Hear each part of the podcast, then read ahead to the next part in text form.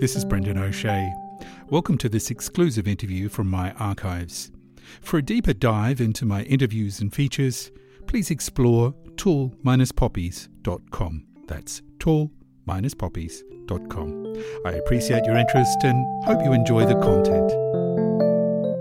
Today we meet the writer Alain de Botton. Flick through an interior design magazine, look at the styles. What these styles are telling you about is what's missing from our society, which is, on the one hand, peace, calm, um, a chance to get away from the bustle of our incredibly complicated lives, and on the other hand, contact with nature, with history, uh, with the earth. Born in 1969, writer Alain de Botton moved to England with his family from Switzerland when he was eight years old. He was educated at Cambridge University, where he read history. De Botton is a frequent contributor to numerous newspapers, journals, and magazines, and is a member of the Arts Council of England's Literature Panel. He's published three novels, including the titles Essay in Love and Kiss and Tell, and he's the author of a number of works of non fiction. These include the titles The Consolations of Philosophy and The Art of Travel. Well, Alain de Botton's latest book is a further work of non-fiction called The Architecture of Happiness. In this book, he discusses beauty and ugliness in architecture.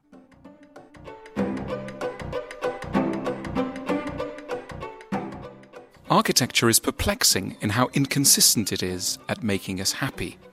While an attractive building may on occasion flatter an ascending mood, there will be times when the most congenial of locations will be unable to dislodge our sadness or misanthropy. We can feel anxious and envious even though the floor we're standing on has been imported from a remote quarry and finely sculpted window frames have been painted a soothing grey our inner metronome can be unimpressed by the efforts of workmen to create a fountain or nurture a symmetrical line of oak trees. We can fall into a petty argument which ends in threats of divorce in a building by Geoffrey Bawa or Louis Kahn. Houses can invite us to join them in a mood which we find ourselves incapable of summoning. The noblest architecture can sometimes do less for us than a siesta or an aspirin.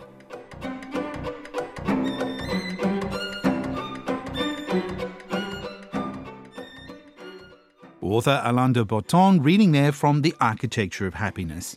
Indeed, one of the great but often unmentioned causes of both happiness and misery for many of us is the quality of our environment. More specifically, the kind of walls, chairs, buildings, and streets we're surrounded by. Hence, when I spoke to Alain de Botton, I asked him firstly how he became so intrigued in architecture, so much so that he wrote a book about it. I think what's always interested me is, uh, in a very broad sense, the causes of happiness and unhappiness. That's sort of my big theme. And I've written different books on uh, different uh, uh topics, including travel and love, uh, philosophy, literature. But animating most of these books is a concern for a very big and basic question, which is how can we lead a good life? You know, this was the question that uh, the ancient Greek philosophers began with, and it's still an important question today. If you raise that question, sooner or later, you're going to bump up against architecture because the quality of the places we live in has a huge impact on how we feel. The quality of our, our streets, our cities, our homes, uh, these things play a vital role. And uh, it's really partly because I think that the modern world is in many ways an incredibly ugly place, that I was inspired to try and work out what is a beautiful place as a way of kind of sparking debate and uh, trying, in a way, to get the world to look a little bit nicer. So, if I can have a minute impact on at least a few people and getting them to think more about where they live and how they live, then that's great. I'm wondering, of course, about uh, how they live and, and where they live, but also people's moods can be affected by where they live. Tell us about some of the examples you've come across along the way and how people's, people's behaviour is actually affected by their surroundings. Well, take cities. Cities are incredibly complex, complex places by their very definition. You're having a lot of people in one place doing a lot of things uh, at different times of day. And so there's a great tendency in all cities towards chaos. Now, the most beautiful cities are able to modulate that chaos and somehow create order out of chaos and have a tension between the complexity of the activities going on and a kind of architectural sense of rhythm and balance and, and as I say, order. Uh, so if you look at a city like uh, the center of Paris, the center of Amsterdam, the center of Manhattan, um, what you get there is, uh, at their best, these cities uh, give you a feeling that you're in the middle of humanity, but the middle of humanity is a pleasant place to be. Uh, you can you can cope with the crowds because the architecture is very regular and is kind of delightful to the eye. Well, of course, you've mentioned a number of major st- cities there. Of course, Paris has never been bombed, but what about a city like Cologne? Here we are in Cologne, one of the cities that suffered the most in the Second World War, and the scars of something dreadful from the 20th century uh, can be found around you, and, and actually has made it in many ways a very ugly place. Are there ways of perhaps seeing that within the behaviour of people or, or the city and how it's been rebuilt? Well, I think Cologne doesn't help one's mood. Um, I mean, uh, you're not always affected by architecture. You know, let's imagine that you've just fallen in love or won the lottery or something. If you're living in a not particularly beautiful place, it doesn't really uh, matter. Um, similarly, you know, if something absolutely tragic has happened to you, someone you love has died, uh, being in Venice or, or Paris is not going to help either. Um, but most of the time, we're in a way between these two extremes, neither very happy nor very sad, but somehow hovering between these possibilities. And at that moment, it is very often things like the quality of the architecture that will decide which way our mood goes. And uh, I must say that Cologne is not going to help anyone. Um, it's not going to push anyone in, in the right direction. So I think anyone who lives in Cologne always has to make that bit more of an effort uh, to find kind of reasons to be cheerful and hopeful. The architecture does nothing uh, to raise the spirit. There are particular buildings, and we can talk about a few of those. Let's stay with Cologne, though. And of course, you think of Cologne, you think of the Cologne Cathedral there in the centre. It seems to also radiate a certain sort of energy and positive vibe at the same time. This amazing, probably one of the most amazing in Europe, well, it is one of the most amazing in Europe, Gothic cathedrals. Do these buildings also have a certain effect on the city where they are?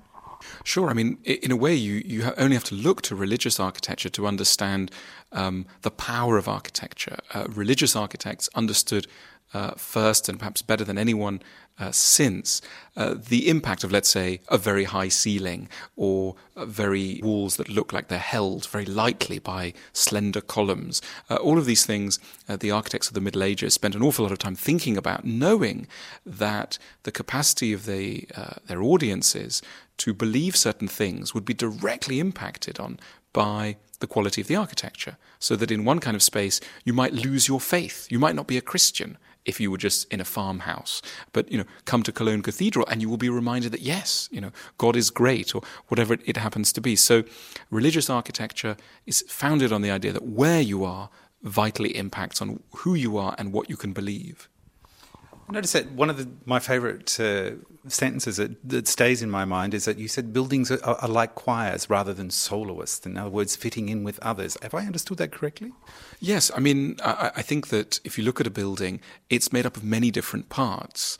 And a good building, in a good building, the parts somehow cohere. Um, the windows are the right proportion, the doors uh, match the walls in, in, in, certain ways. And similarly, a bad building, what, what we mean by ugliness, is frequently uh, a structure where everything is kind of uh, speaking or singing, if you like, in a, in a different pitch, at a different pitch. So the doors don't match the windows, the height of the ceiling doesn't match the quality of the, uh, the furnishings or, or whatever it happens to be. So, yes, a good building pulls, you could say, in the same direction and it's saying something coherent. Okay, let's talk about some of these these good buildings and these new buildings. Let's the, the later creations. For example, one that stays in my mind is has to be the Sydney Opera House, mm. or more recently Berlin's new train station, which mm. was also uh, the mm. Uh, subject of a, a, a, great deal of controversy. I think it's interesting because these buildings, both of these buildings, uh, to some extent are bound up with national identity, with trying to answer the question what is Australia? Uh, what is modern Germany? And I think a successful building of that kind of scale, a very large building, uh, frequently has on its shoulders the need to answer uh, people's desire to uh, kind of situate themselves vis a vis their history and their country. And the best thing, really, that the Sydney Opera House does is to present the people of Australia with a kind of image of what their country might be like. Uh, now, I know Australia quite well, and I know that a lot of it is not like the Sydney Opera House at all. Uh, it frequently doesn't have its lightness, its airiness, its modernity, its hope, uh, all of these things. But but what that uh, building does is to provide a kind of icon, a kind of reminder of what Australia could be at its best moments. So it, it's it's a source of inspiration, and I think that is what these uh, great civic buildings should be doing. The, the Parliament buildings, the museums, the opera houses. That for me is is their role. They should be uh, as it were, inspiring people and saying, you know, this is this is what our country could be. It might not always be, but this is what it could be. Those two buildings have something else in common, and that is, of course, a, a, great deal of controversy with the architects who built them. There's a lawsuit going on in Berlin, and the great tragic story is, of course, that the architect from Australia actually never saw the complete building because common sense, supposedly, or government funds came in and cut short their visions and their ideas. How sacred is an architect's plan, and do you think that it should be followed through to the end?